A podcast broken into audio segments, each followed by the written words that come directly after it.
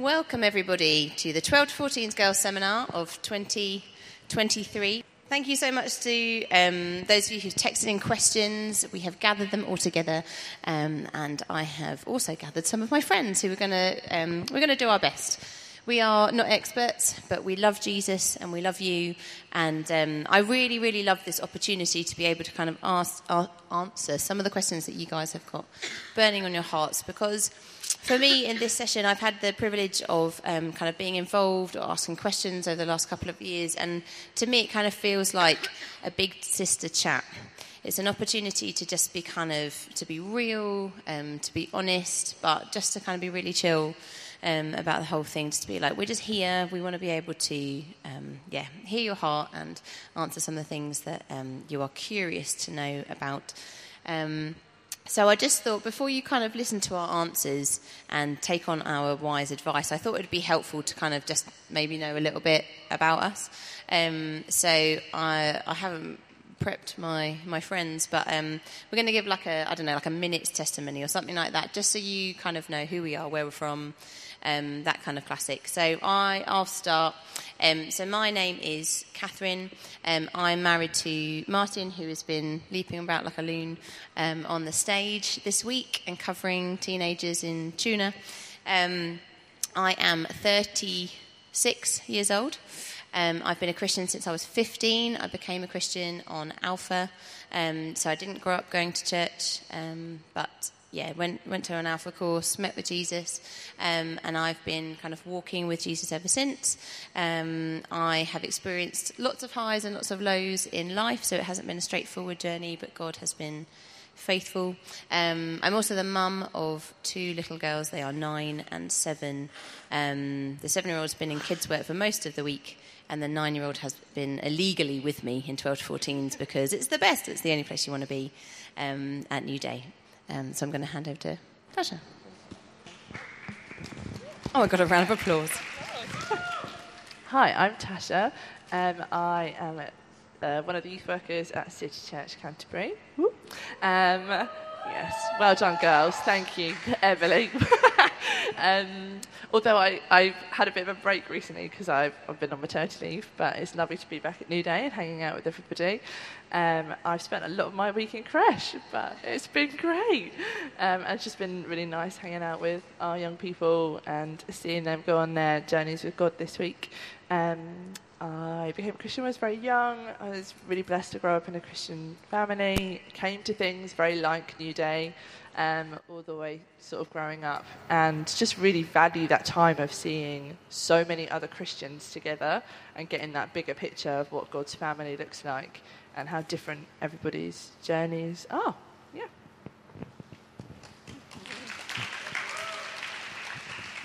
Uh, hi, my name is Carolyn. I am fifty-four years old. Seems we're the same numbers. Actually, no, I am fifty-four. Usually someone of my family's here to remind me how old I am. I might be fifty-four. Around, I'm around that, I think. Um, I... Have uh, I grew up not in a Christian house. Um, I grew up in quite diabolical circumstances, I think you'd say. I had a very, very terrible, terrible childhood. Um, I became a Christian when I was twenty-four. Um, and is that right? Yeah, that sounds about right. Yeah. I don't think I am fifty-four, you know. Zag nabbit. I'll, I'll find. Ask me later how old I am. I'll, I'll go and do some maths. Um, I uh, lived in London, grew up in London all my life. I pretty much was a street kid all of my life. Um, got saved, uh, and eighteen years ago, that number I do know. Um, I moved to Brighton, so I now go to Emmanuel Church in Brighton.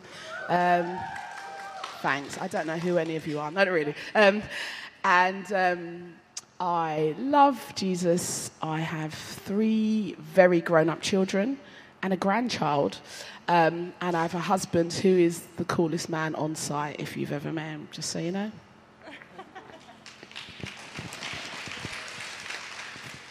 Hello, my name's Taylor. Um, I, I, what are the, what's the list? How old am I? I'm, how old am I? I'm twenty-nine. Yeah, yeah, yeah, yeah, yeah. My thirtieth birthday is coming up, so I know. I'm twenty-nine. Um, I also didn't grow up in a Christian household. Um, became a Christian, like Catherine, at fifteen-ish. Although, well, I, I believed the Bible um, at fifteen, and I became a Christian. I knew that Jesus had died for my sin, and that he kind of has forgiven me, and I can be with him. But I didn't really realize that meant my life could change. So the next few years were a little bit blurry. Uh, I didn't look like a look like a Christian, whatever that looks like. Um, but I, what else? Um, I'm married to Nathan, who is absolutely not the coolest guy on site. He would say that he is the least cool guy on site, but he is the best guy on site, in my opinion. um, no, so Nathan's here with Westminster Chapel. That's our youth. Um, oh, hi. Wait, are you? Hey! Oh, so exciting. Yeah, love those guys. And, um, yeah, I don't know what else. Yeah, cool. That's it. Wonderful. So there you go. That's our panel. You guys are so encouraging. I feel like, hi, my name's Catherine, and you guys give us a cheer. Um, okay, so the last couple of days, you guys have been texting in some questions, things that you want to um, see us answer, and we will get to that in just a moment, but I just want to take a moment to pray. So I'm going to ask you just to close your eyes and think about Jesus, just for a moment, because I just wanted to set the tone before we get into all the juicy questions. And I just wanted to pray over you and say, Lord Jesus, we thank you for each and every precious life that is in this room. We thank you that each of these women is fearfully and wonderfully made, set apart by you, chosen by you for holy purposes, Lord God, and an adventure of faith. As we pray, Lord Jesus, that our conversations would be glorifying to your name. We pray, Lord God, that you will give us submissive and humble hearts, Lord God, to listen to your teaching, to listen to your spirit. Lord, we pray for wisdom to be uttered in this place. Yeah, and we pray, Lord Jesus, that we will have a bigger picture of who you are and the life that you've called us to. In the name of Jesus, amen. Okay, so without further ado, Carolyn, I'm going to come to you first, if that's okay. So we had quite a few questions about dating, and one of those may have been your questions. Um, lots of questions um, which I've kind of gathered together, and we can maybe have a little bit of a chat about. Can I date? If so, what age can I start dating? And if I am allowed to date, can I date a non-Christian? Yeah? So that's the first question. Don't feel like you have to answer all of that in one go, but I'm going to hand over to Carolyn first. Um, oh, there's a scripture. There's a scripture that says, oh, I'm going to get this right. Correct me. Um, all things are permissible, but not all things are expedient. So you can do pretty much what you want. Like, you really can. You can love Jesus. You can do what you want. But does it mean you should do what you want? That's not the same thing. Yeah? So should I date twelve to fourteen? No. It's a really easy answer. You shouldn't. You really shouldn't. There are so many other things that you could do with your time, your energy, your love for Jesus. Dating, marriage are actually just distractions, and I'm married, okay? Jesus said, the Bible says so many times, actually, it's better to be single. Imagine that. We talk about marriage so much in the church, but the Bible says it's better to be single. If you are single, you are at an advantage, okay? Why would you give up an advantage? That's like being in a race and someone says, hey, do you know what? You can start halfway down. You can have a head start. And you're like, no, no, no, no, no. I want to go back to the beginning, and could you put some lead boots on me, please? I'm not saying marriage is a lead boot, but hear my heart, okay? You have an advantage. So first and foremost, no, you shouldn't date because you've already got an advantage. Why give it up? Secondly, um, there are two things, there are two statuses, single or married. As it, there's single or married, that really is it. And so if you're dating, you're dating because you want to get married. Why are you dating when you're twelve or thirteen or fourteen? That's like, why? If you are madly in love with someone, okay, madly, and you're a Christian and they're a Christian, and God's fire is in your heart for them, and God is saying to you, you're going to be married and you're going to go and conquer the nations, and you're going to do all these marvelous things, still don't need to date. You could just wait, because you could be friends with that person and God's plans and purposes will still come to pass. God is not going, oh, darn, they didn't start dating when they're thirteen. Those five years, you know, of dating, that would have really built my kingdom. He's really not saying that. He's really not. And the best way, the best way to know someone, the best way to find out stuff about someone is when they're your friend. Like, it's solid. Like, if you go on a date, this is classic, okay? This is a classic dating scenario. You go on a date. Let's assume you're older, because the answer's still no, okay? But you went on a date. You're seventeen. You went on a date. You went for a meal, okay? You spend fifteen hundred million hours working out what you should wear, because you want that person to have the right impression of you through your clothes. And then you get to the meal, and everything on the menu is sloppy. And you're like, oh my gosh, what am I going to eat? Because I'm going to look like a pig when I eat. Right, Taylor, you know this. Taylor and I love food, okay? No, because we love food and we appreciate this, okay? So you, you don't want to eat, so you don't actually eat properly. And you're like, oh, sit up straight. Oh, he said this. Oh, my gosh, um, oh, I should say this, because I should sound smart, clever, and intelligent. You do all of those things because you're on a date, okay? Now, scrap that. Throw that to one side. You go to the park with a group of your friends, and the person you like is there, and you're there, and you just hang out. And you play games, and you're just yourself, because you're going, you're just my friend. And that's okay, because with my friends, I get to be me. I can just oh, let it go and be myself. So, no, you shouldn't date. How old should you be when you should date? The point where God says, yes, this is the person I'm going to marry.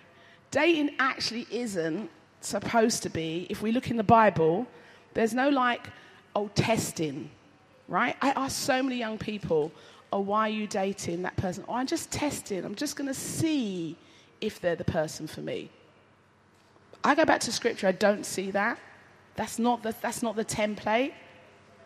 It's not testing. You don't want to go into marriage, okay? I'll be quicker. Um, so every time you go on a date, okay, or every time someone hurts your heart romantically, what you do is you go, that really hurt. I'm not going to let someone do that to me again. So you just like, just put a little, little layer of bricks around your heart just to protect yourself, because that's your instinct. And then it's okay, you get over that. Fine, you're all right. There's no wounds. There's no wounds. So you go and date someone else. Five months, six months, a year, and then you get hurt again. And so do another wall. And ten dates in, ten relationships in, and then you finally do get married. You've got this big wall. And are you going to spend the first five years of that relationship trying to dismantle that stupid wall that you built up, trying to fix, as Temi said, the scars that are covering you? Or you could just enjoy being a young person, because it's so cool. And I'm telling you, all these old people up here are just going, and all these old people around the edge of the room, they're all just going, man, what I wouldn't give to be fourteen and just do that stuff. Just live free in that liberty and just enjoy Jesus and go for Jesus without worrying about, is my top the right color for that boy? Yeah. Yeah. Sorry. Just quickly, um, just because I imagine there's a few people in there. Whoever asked the question, like, should I date? Can I date? Can I date a non-Christian? It's probably feeling like, oh, I think Carolyn is spot on actually.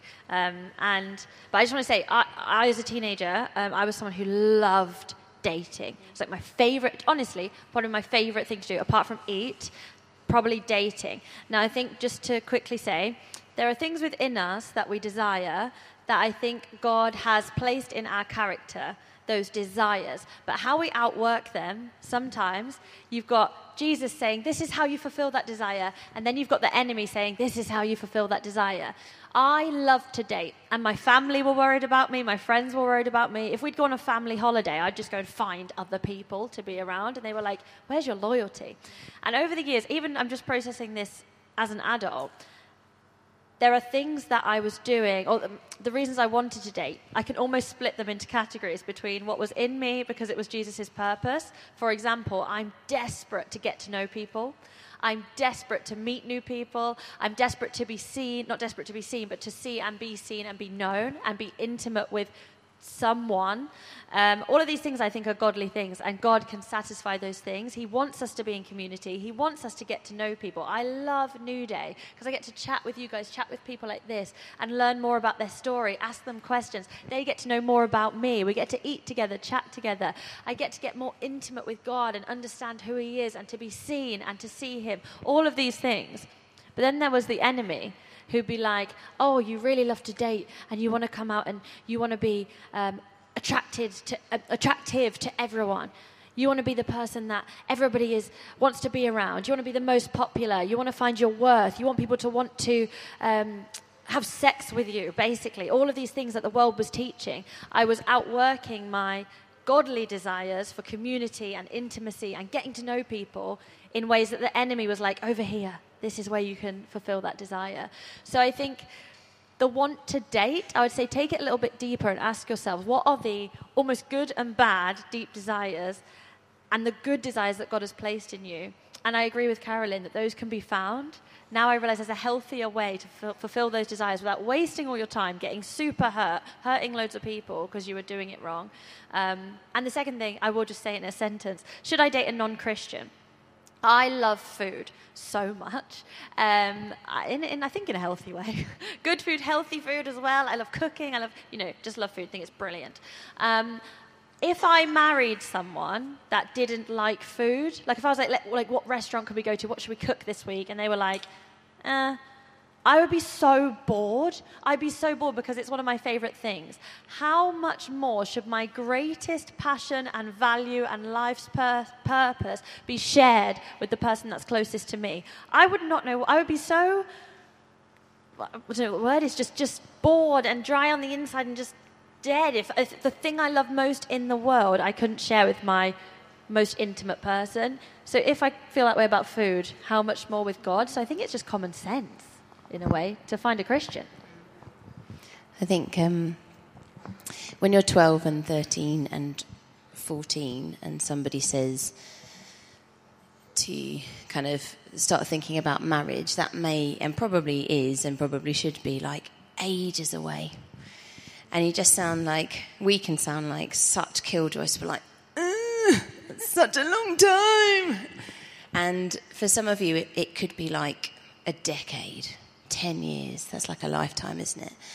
And I just wanted to kind of, um, I guess, sort of fill in on the on the back of um, what these lovely ladies have said, that there are really good, really pure, really fun ways to date guys. Um, but I think the motive behind it is the thing that we're trying to get across to you. It's really nice to be loved, and marriage is a gift from God, and God loves it when people do get married, um, and it's really nice to be someone's special person, and it's really nice to be bought gifts for, and it's really nice to be kind of in touch with somebody who cares about you deeply, and that's all wonderful. But you're kind of thinking every person that you date is an opportunity for her. And I think I was similar to Taylor in that I loved um, yeah I, I loved the idea of being loved. I loved the idea of being in a relationship. And um, a, a Bible verse that's really stuck with me and helped me over the years is guard your heart, um, because it's kind of the wellspring of life. From everything else, um, it kind of overflows. And I have had more than one time where, um, like over the years before Martin and I were together, where a nice guy showed me a little bit of attention and my heart ran away. And I was I was all in. There was no there was no guardedness to me at all. I was like, this is it. Um, and so we sometimes we we prize marriage too highly, and so you think every nice guy that you've met might be the one. And I think that I would just say, just chill out, like just relax and trust Jesus, um, and build, you know, on your own self and your self-esteem and your understanding of who you are in God. Because it's not a bad thing to want to be loved. But as Taylor kind of said, God wants to be all of that, that first and foremost for you first. And for some of you, you might get into relationships younger than your friends, and that's okay. But you kind of have to trust the outworking of God. And with the kind of n- not dating, or should I date a non-Christian, if you're not a Christian yourself, then you can date a non-Christian, because you have the same God, you have the same, or lack of God, you have the same outlook in life, you have the same approach. But if you have truly given your life to Jesus and you're saying, Jesus, you are my number one, then trust me, that's all I can say. Until you're there, you won't know, but trust me, you want to share that. You want to share your life with somebody who will lead you in that, will encourage you in that, will want to spend time and money in the same way. You're going after the same things. And if you think if you're dating somebody who believes things that are completely different to you, they're running in one direction and you're going in the other, and the whole thing's just this massive tug of war. So um, feel free to ask us follow-up questions at the end, but I'm going to try and rattle through some others. Um, so I had another question. How, how do you deal with rejection and breakups? Maybe Taylor, I can come to you if you were saying you've been in a number of different relationships. Um, any advice? I'm sorry, my brain is like, how did I? And what could I learn from that? Um, I think that it's so hard, that feeling, that breakup and rejection, if you've already gone into it, as you said, Catherine, with your heart run away, this could be it, all of my worth is coming from this place, this is how I picture my entire life. Because I think the Bible even tells us that we like to plan as humans, we like to plan things and how it's going to go. And it says that actually many other plans in our hearts, human hearts, but actually it's God's plans that will win in the end. I think we can waste so much energy planning this perfect situation. And actually, I think it comes back to value. Valuing yourself, but also valuing the other person. Actually, another person has the right, and it's okay for them to decide that actually this relationship or this dating situation isn't the right thing for them. To value them and to value yourself is to understand that both of you have that right to make that choice, and it's not the end of the story. Like, God's plans will prevail. Um, and I think... My mum actually said, it's interesting, my mum's not a Christian, but I do believe God can kind of use people in our lives to speak to us. And my mum said something that I found really helpful when I went through a breakup. And I honestly, I thought I was just, that was it. Like, I just cried for months and months. And I thought that nothing was ever going to happen that was good for me again. And she said to me, Taylor, you need to calm down. You're both still on this planet. The planet is still spinning. This isn't the end of the story.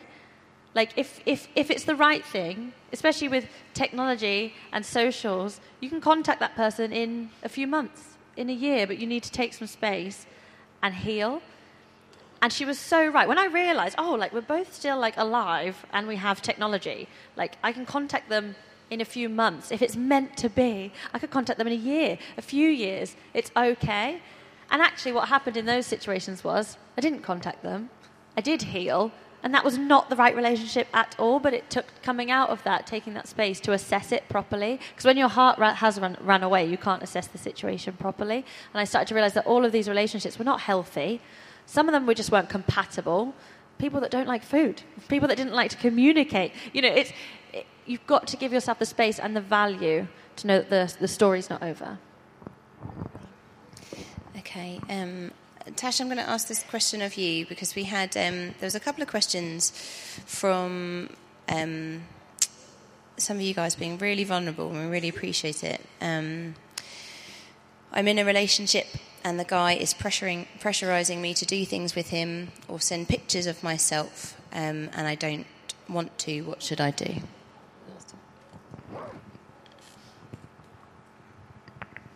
Thanks. Um, I think my... Like, instinct is get out. Like, you should never be put in that position, whether you're a Christian or not. You should never be in that position where you feel like pressured or forced to do anything you are uncomfortable with. You are a precious, loved person. If anybody is trying to take advantage of you in any way, you remove yourself from that situation. And I know if you if you think you're in love with someone, or you think that they're the person for you, that, that often can, can be quite restrictive and almost a bit blinding to what they're doing, or you can't necessarily see the, the negativeness of their actions. Um, I think it, talk to friends, because friends are really good at going, that is not okay, because your friends love you, right? They, they're going to look out for you, and they'll, they'll tell you if they think that's wrong. Um, and maybe switch it over in your head as well. If someone was asking that of your friend, what would your reaction be? Because if your reaction is protective of your friend and they shouldn't do that, then you shouldn't do that either. Um, going back to what Taylor and Carolyn said earlier about that hurt that, that goes on, if you if you do do something like send a picture that you regret, or you share something with someone, that can't be undone, especially now. Like, you've all heard it in school, like, you, you know, the, the, once you've posted something, that's there then. It's cached somewhere. Um, and if you then, you know, several years down the line, if you do choose to date a lot of people and you share a lot of images with a lot of people that are potentially then shared with other people, you you get the idea. It mountains up. Suddenly you have no idea. And then, like, how many people have seen you? And that's really intimate. That's that's you. Like, protect you, because that's something you can't then get back. Um, what was the rest of the question? That was it. Yeah, yeah. What should you do? Like, don't do it. Don't do it. You will, you will regret it. Like, hand on heart, I promise you, you will regret it. And it, it's, it's you. Like, protect. Like Catherine said earlier, like, guard your heart. Guard your heart. Guard all of you, because that's your body. That's your intimate bits. Like, don't just, just don't even go there, because, like, boys are boys. They think with other parts of their anatomy, especially in the lovely raging teen years, um, they are not asking for pictures of you to honour you. That is that is not what they're thinking. Um, so just don't don't even go there, please. I think also some of the conversations that I've had with people before is that um, he's saying he'll break up with me if I don't do this, or he's saying if you love me you would do this, and I would I would say that's absolute rubbish. Um, I have two daughters. If if a boy asked that of my daughter, I'd probably want to violently hurt the man, um, to be honest. Um, but I, I would say familiarise yourself with what love is. First Corinthians fourteen talks about love is patient and kind, but part of what love is, what God's love is, who God is and what true love is, is love is not self-seeking. Saying, please, can you send a picture of your boobs to me, is self-seeking, and therefore it's not love. So if you have a framework for what love is, um, then you know the behaviour that is acceptable and what isn't. Um, I would add to that, if even if morally and emotionally and spiritually you think, oh, you're still unsure, it's illegal for you to send a picture of your anatomy to anybody. The minute you do that, the minute you press send, you've actually broken the law. That's criminal, okay? Don't get involved in criminal activity. It won't benefit you. Um, but also think about this, is that in any relationship you're in, any single relationship, whether that's romantic, parent, whatever it is, if you're a Christian and the other person is a Christian, they are your brother or sister in Christ, okay? None of my brothers have ever, ever asked me, can they see my boobs?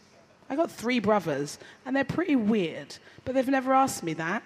You know, they're not even Christians. So if my unsaved brothers are not going to ask me that, if any male ever asks you that, or any female, if anyone ever asks you that, they are not walking in Christ, because that is not brotherly or sisterly relationship.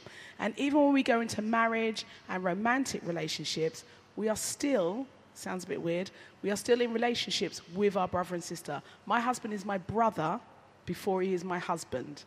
And he will have, he has to check his heart with things that, you know, if we're arguing about something, whatever, he has to think, oh, this is my sister in Christ. How do I respond to her? How do I treat her? So think in that in those terms. Okay. Just conscious of time, and I want to get through as many questions as possible. So, Taylor, um, we had uh, similar questions around, um, can girls wear makeup and nice clothes? Does it matter if we wear makeup, nice clothes? Um, I love nice clothes, and I like makeup. Do you know what, though? Um, just to tell a little story. So it took me a long time to not have to wear makeup, um, and maybe not nice clothes, but makeup. It took me a long time. I would actually say in COVID, which that's just literally, what, like two seconds ago, was the first time I got used to my face. And when I realised that, and what I mean by that is I wasn't leaving the house, so I just looked like a slop the whole time. It was fantastic. Um, and I would see my face all day. Um, and I just thought, oh, my goodness. I hadn't noticed that I wasn't used to my face, the face that God gave me, the face that I grew into. Why? Because if I needed to pop to the shops, I'd get my eyebrow pencil, I'd get a little this and that, and just a little light touch, you know, this and that, to go to the shops, to go see friends, to walk the dog. What a waste of time. Oh, my goodness. When I got used to my face, I actually had to repent. I had to say, Lord, I am so sorry that I thought I needed something uh, extra to go out and be in the world. I've been taught all throughout life, school, and different things that you needed to add layers and layers and different things to be worth something, valuable, to fit in, to whatever it is. Um, so having said that, you absolutely should not need to wear makeup. I don't think it's necessary. I think it'd be wonderful if we all just walked around not wearing makeup. Um, I also enjoy makeup. I enjoy nice clothes. I enjoy the kind of rest and care of it. You were talking about self-care. I enjoy the art of it. One other thing I would say, and I, I want to be careful with this because it, there's a limit, I think. There are things that are, like you say, everything is um, permissible but not beneficial for us. In what I do, I go out and I speak to people a lot. And I work in television, okay? So there's a little bit of context there. For me, I know that when I go into my context on television or out speaking to people, especially out in the world, non, non-Christian young women, things like that, I know that if I look a little bit like them or I share in some of their interests, that they are more likely to receive me and therefore have an opportunity to receive the gospel. There is a limit with that, okay? We don't want to just fit in with the world and do things that we know God is not about. That's not what I'm saying. But even in the Bible, we see Paul talk to people that are going out to share the gospel, and he talks to them about context. He says, okay, well, who should go into that context where they kind of live like this and they dress like this and they follow these rules? Well, you should go because you most fit in, and maybe you should go and speak to those people because you understand their culture and their context. Um, that's one thing I'm trying to process at the moment. I don't have the, the, necessarily the right answer, but I do know and I believe that a little bit of mascara and a little bit of nice hair has made me able to go and speak to certain groups. Mm. Um, but that's something I'm working through, and we should pray about that and seek the Spirit on that. Yeah, I think the the, um, the theme that's going to come through this morning is motive, your heart motive.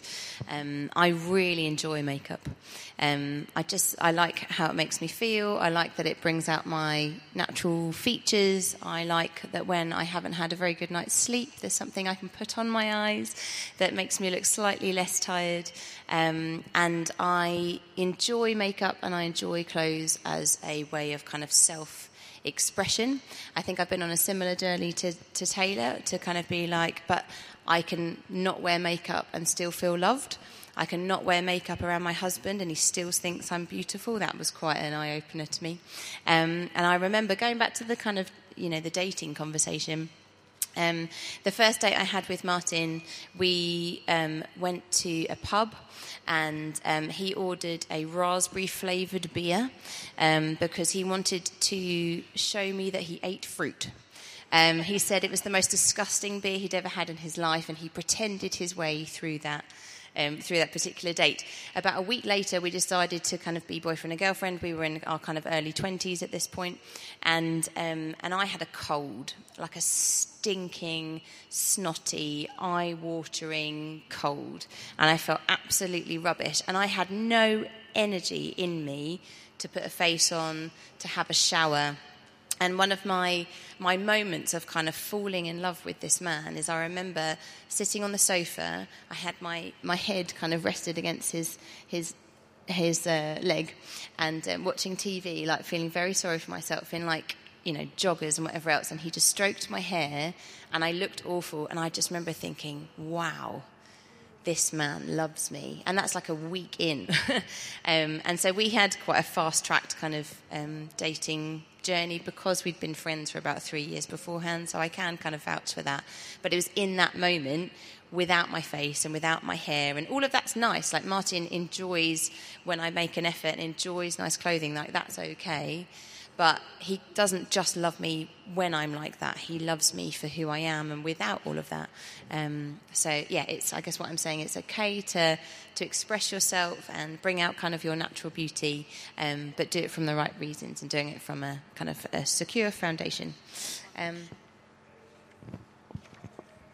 I just wanted to remind you, though, honour your parents, okay? So if you've got parents that say, no, you can't wear makeup, and you can't wear makeup, and that's okay. Yeah. So in all of these things, you know, your, your parents have authority over you, and they're speaking into their lives, and you might not agree, um, and you might have parents who love the Lord, and you still might not agree with them. All of that's okay. You can still love the Lord together and not agree together, but choose to submit to their authority. Okay. Um, so next, the next question, um, the question is, how do you know if you have depression? Um, and I wanted to take this one because earlier this year, um, I had a bout of depression. Um, and I haven't experienced anything like it before, but I thought I might as well share with you. For me, I'm not a doctor. That's what I should say from the beginning. I'm not a G P. I'm not a psychologist. Um, but I can share from my own experience. Um, so for me, I knew that I was going through a period of depression because I found life utterly overwhelming. Um, I cried most of the time, um, and I felt like my mood was consistently low. And I felt like the circumstances around my life were really good. I have a loving marriage, I have great children, I'm in a stable job, um, we're financially secure, um, I'm in a good house, I've got great friends, I love my church, and yet despite all of that, I just couldn't feel happy. And that for me was kind of the turning point when I realised I've tried lots of other things. I've tried having a massage. I've done lots of self-care. Um, I've spoken to people, but I just can't seem to get out of this. And that for me was the moment where I thought, actually, I think this is something slightly bigger. And so I spoke to a few trusted friends. Um, I spoke to Martin about it. And um, I actually have had a...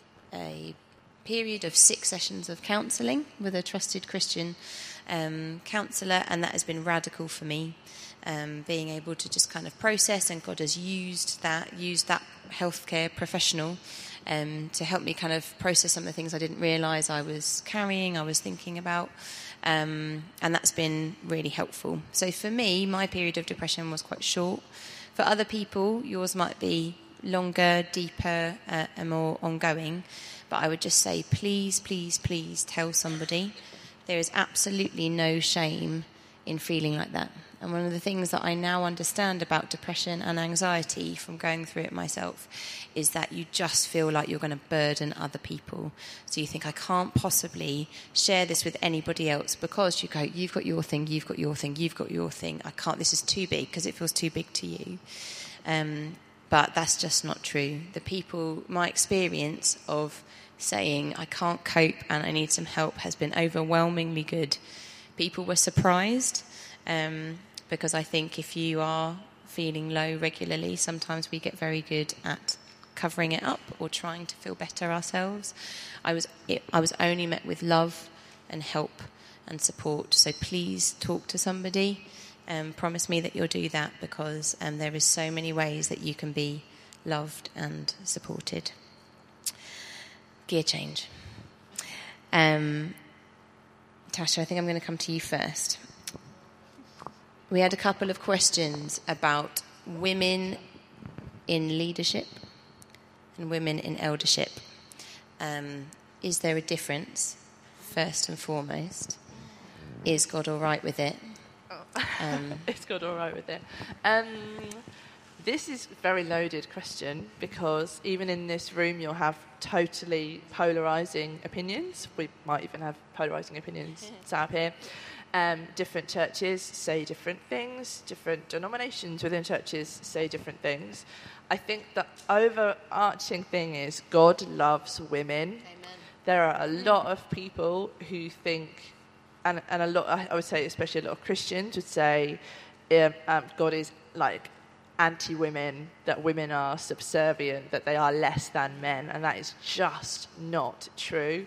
Jesus was very countercultural in that he spoke to women, and as a person in his role at the time, a lot of his interactions with women would have been frowned upon, and he he loved women. Yeah, he wasn't married, but he still loved women. Some of his closest followers were women. You look at the early church, there are women who are clearly in leadership, whatever that looked like. They were clearly women leading. You look at the people who stood on the stage at New Day, they're not all men. They're leading worship, they're preaching, they are leading teams, they're leading ministries, they are leading in a lot of capacities. A lot of us out here lead in some way, whether that's in the workplace or in church. Um, we are just as valuable as men. Now, that looks very different in different churches because some have different views on women being the same but different, so in that our roles may look different. Um, for some of you, that might be a total deal breaker, and you feel like you can't be in a church where women aren't allowed to be exactly the same. Um, but for a lot of you, you may well be in churches where women can do everything but be an elder. Um, my advice to you, especially as you walk through teens and early twenties, is like talk to people about it, read about it, read the Bible, read books about it, ask women, um, ask men as well who you trust and find out. And I think it makes a big difference if you're in a church where the leadership, if they are all men, so if you're in a church where only men can be elders, it makes a big difference if they value women. Yeah. So in my church, which Catherine's lovely husband Martin leads, women can don't do, say anything bad. Women can do everything except be elders. I'm okay with that. That's fine with me. And I think a big part of that is because the men who are in leadership in our church value women. At no point am I treated as lesser than my male peers. I'm not looked down on. My opinion doesn't count as less. I'm not treated poorly or as less because I'm a woman. Now, I know in, um, you know, small f feminism or capital F feminism, there might be a, like a reaction to you going, that is absolutely not fair. Why can't they do everything? We're exactly the same. I think it's it, it's too big a question for a five-minute yeah. slot in a, in something like this. Talk to people. Talk to the leaders in your church. Just because you're a twelve to fourteen-year-old girl doesn't mean you're not entitled to opinions. Talk to them. Ask them. Say to them, why can I do everything but be an elder? Why? What is that? T- talk to me about it. If it's an issue in your youth group, have a chat in your youth group about it. Get your youth leaders to walk through your church position on that. And it is okay to disagree. And within Christianity, it is okay to disagree. We just have to disagree well with each other, because it's when we disagree badly that division comes into play, and the enemy uses that to play people off each other and drag each other down. That's when you get men and women interacting negatively and women disagreeing with women badly, and that's not what we're called to do. We're called to big each other up and be our, you know, each other's greatest cheerleaders.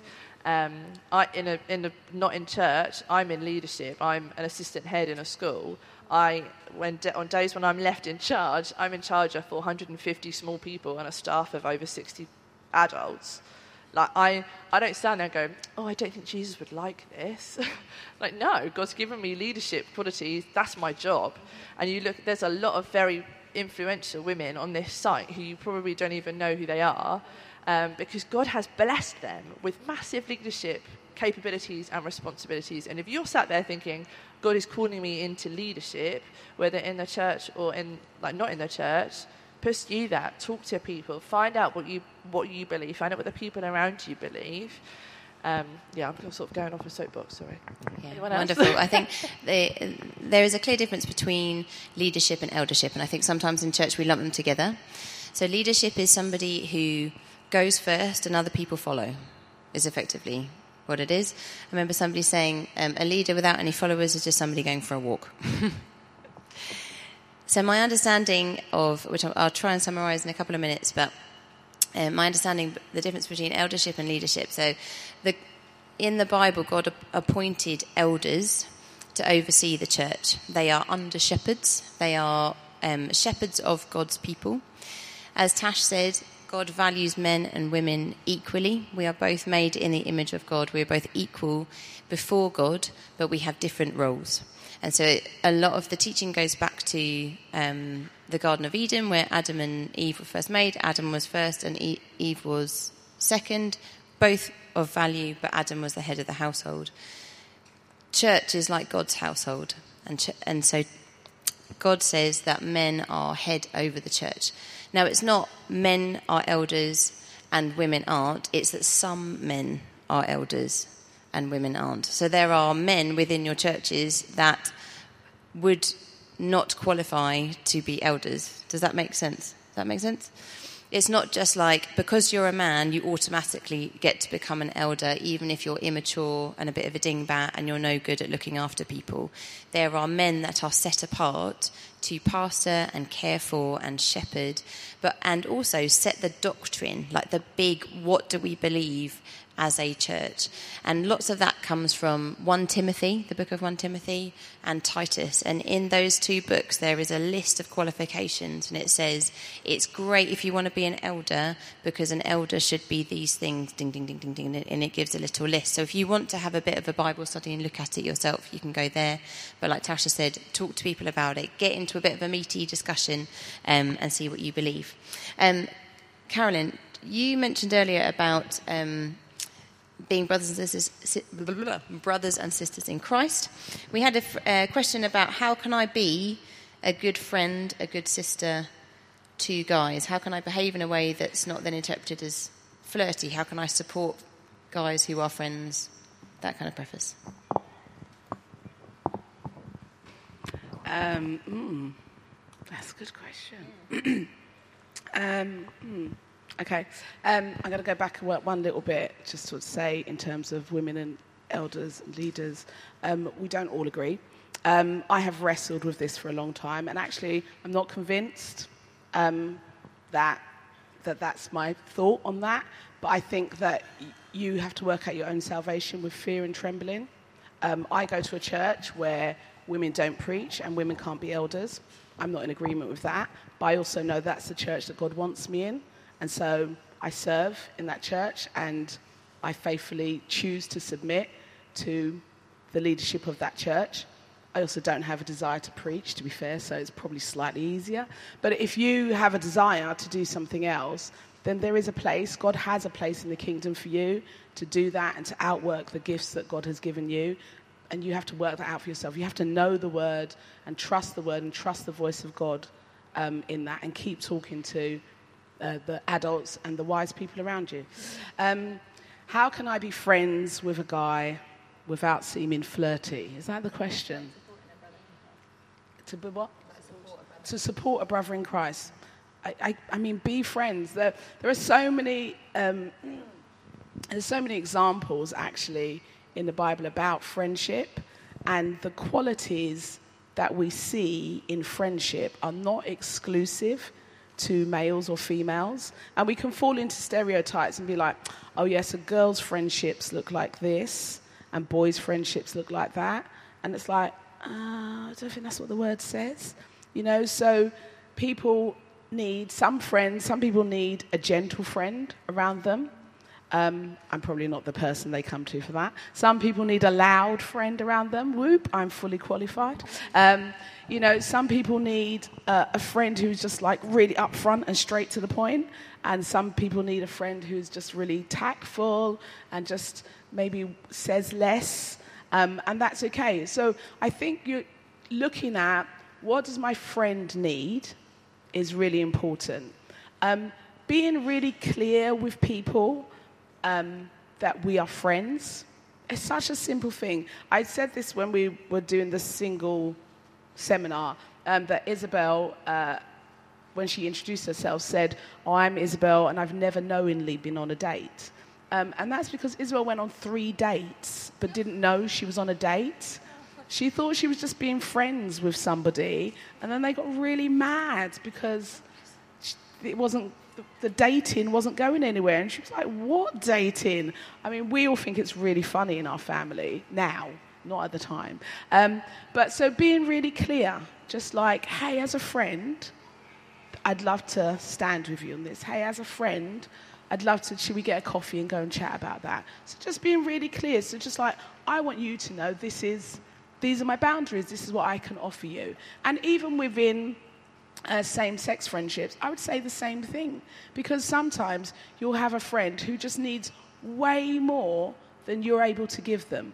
You know, you just, I don't know, something else is going on in your own life and they want all, lots and lots of time from you and it's really draining and you're really struggling. So be honest and say, hey, as a friend, I want to say, this is what I can give you. I've got this other stuff going on at home and Asha can't answer the phone to you at one o'clock in the morning. I've had this conversation with my kids where it's like, you need to stop answering the phone to that person. You, you haven't got the energy or capacity for that. So in all relationships, you, you get to make the decision. That is your decision as to what you can give, what you want to give in that relationship. Nobody can force you and say this is what it should look like. Wonderful, thank you. Um, Taylor, can I come to you? I we've had a question. I'm the only Christian in my friendship group, but I guess that could be I'm the only Christian in my family as well. Um, what advice could you give me? Yeah, I've definitely been that person for a long time, um, family and friends. Um, I think it comes back to the question Carolyn was answer, answering as well, in that um, people can see your faithful friendship and care and changes in you as a person as you walk with Christ. Um, so just going on to just going back to friends, um, I have a friend who um, is a guy who's um, lives in my hometown, not a Christian, and we never like crossed any of those boundaries where it got confusing between like friendship and romantic. Oh, but there's plenty of opportunities and those conversations were had, um, which means now that we might check in maybe once a year. Say if we're in my home, like my home, we're back in my hometown. He wanted to come and see. Um, my husband and I got a house uh, back where we live. He wanted to come and say hello. And and one thing he said year on year is like, "Oh, you're always just like such a good friend." And now that we're kind of grown up and all of those teenage hormones and the kind of, you know, all that, like, I think the idea of romantic relationships takes up a lot of brain space when you're in your teenage years because all these hormones are coming up, and it sounds really patronizing, but it's absolutely true. Your brain and your body are just messing with you. Um, now that all that's gone, it's like, oh, like, you were such a good friend. And he, I was totally open about my faith. Like, when we would hang out, say if we were cooking for like a group or having a barbecue, I'd put on like Christian music like my grandma, who's the only Christian in my family, um, would do and be very open. And th- there's always been this curiosity. So now we're in our late twenties. If something's happening, they'll come for, he'll come for advice. He'll come for guidance because he trusts that he's not a Christian yet, but he knows that I'm getting something from somewhere that he really appreciates. I know it's the Holy Spirit, and I tell him things. I'll tell him things and not tell him that it's scripture. And then oh, he'll be like, that is so wise. That just really spoke into my situation. I'll be like, yeah, it's in the Bible. It works. um, family, the same. Um, being a witness, it's what you say and it's also what you do. The Holy Spirit changes us. And if your family will see it. I remember my mum. My mum literally almost evangelizes without being a Christian by telling everyone she knows and all her friends the change in my daughter. She was this and now she's this. You know, she was she was coming in, to be honest, drunk. I, I drank a lot as a teenager. Don't do that. It's really stupid. I would crawl in from going out with friends. Um, this was underage as well, so we'd just be drinking in parks. Like, who wants to do that? Crawling in and then crawling out to church. And that was the start of this kind of thing that my mum was seeing of she was this. But then she started behaving really differently, and everything that she was doing differently was better. It was better for her. It was better for the people around her. So I guess just, just continue to walk with Christ, be a witness, keep those boundaries in friendships. That is also not just romantic, but things that you know are not what God has for you. Don't just blend in, because honestly, in maybe even immediately, but also in the years to come, people will remember.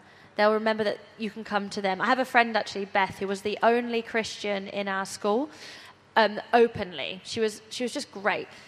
Years later, she's my maid of honor, and she has a group of friends that we knew from school who are coming to her now and they're not Christians, they're now studying the Bible on Zoom because they've, they've got so far and realized, I need something. And I remember Beth in school had that something. It's years later. So just everything you're doing now will plant seeds, and you have no idea the impact it will have later. Um, so, yeah. Wonderful. Um, I'm very aware of time, which is the moment when you all look at your phones and see what the time is. It's twelve thirty, so I want to make sure that I honour the fact that you've probably all got rumbling tummies and things, but um, just want to open up to the floor if there's Any, if anybody has any burning questions that they want to ask us um, before we wrap up, just put your hand in the air. Okay, go for it. Do we think God's a feminist? Is God a feminist? I think you have to define what a feminist is. I, I would say that, I think, Carolyn, you covered this in your... one of your seminars, did you, recently? Um, so if a feminist, if by feminist you mean somebody that thinks that women are of equal value to men, then yes. Oh, it's not on this question. Oh, just, um, not on the question, but just as a response. We, when Catherine and I were talking about the questions that had come through, um, a lot of them are can I, they're like, they're permission questions, which kind of says to us that a lot of you are seeking permission for things. And actually, we've spoken a lot about motivation this morning, and I think there's probably quite a few of you sat here thinking, but I want to date because I, I want to feel loved physically or appreciated or held, or I want to wear makeup because I want to be attractive. I want people to tell me I'm beautiful. I, there's this unmet need in you, and I think there's some of you sat here going, I don't like the responses I've heard this morning because I still want to feel beautiful. I still want to feel noticed. I want to feel loved. I want to feel attractive. Even if that's not to boys, some of you just want, I just want my friends to compliment me more because I want to feel validated. So I don't want to hear that I shouldn't date, and I don't want to hear that makeup shouldn't be a big deal because I want to feel all of those things. And I just think you've got you've got the rest of today left of New Day. We've got some ministry team people here. Some of you are here with your youth leaders. If you're sat there thinking, I just want to feel all this, please don't go without praying with someone.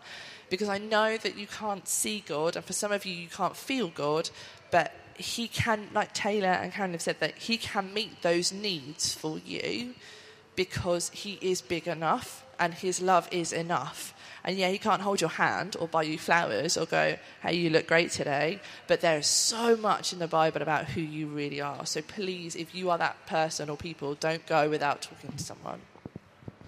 Okay, just we're going to... ask these three questions, um, and then we'll break for lunch. Do you want to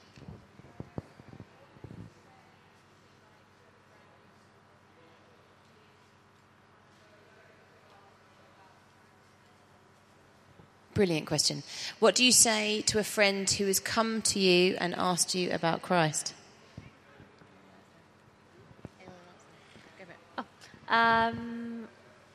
fantastic. I'd tell them about Christ. I'd say he's amazing and he changed my life. I think also, um, yeah, tell them the gospel. Keep it simple. But one thing I think is really effective, if they're a friend, um, often you'll know what they came looking for. So you'd be asking them, what is it that you want? What is it that you need? And then present that that Jesus as the answer. Sorry. So people might be looking for their purpose in life. People might be looking to know what happens when we die. People might be looking to feel loved or be known. And actually prepare, preparing yourself with answers to those questions. Be like, oh, that's okay. I think we all want to know what happens when we die. I know a guy that knows the answer. Oh, we all want to be loved. I know a guy that loves like you've never seen before. Or, oh, you, you know, you want to know what your life purpose is. I totally get that. I know a guy who has plans for you. And it's a nice way to kind of bring in the gospel. That's what I try to do. Fantastic. Go for it.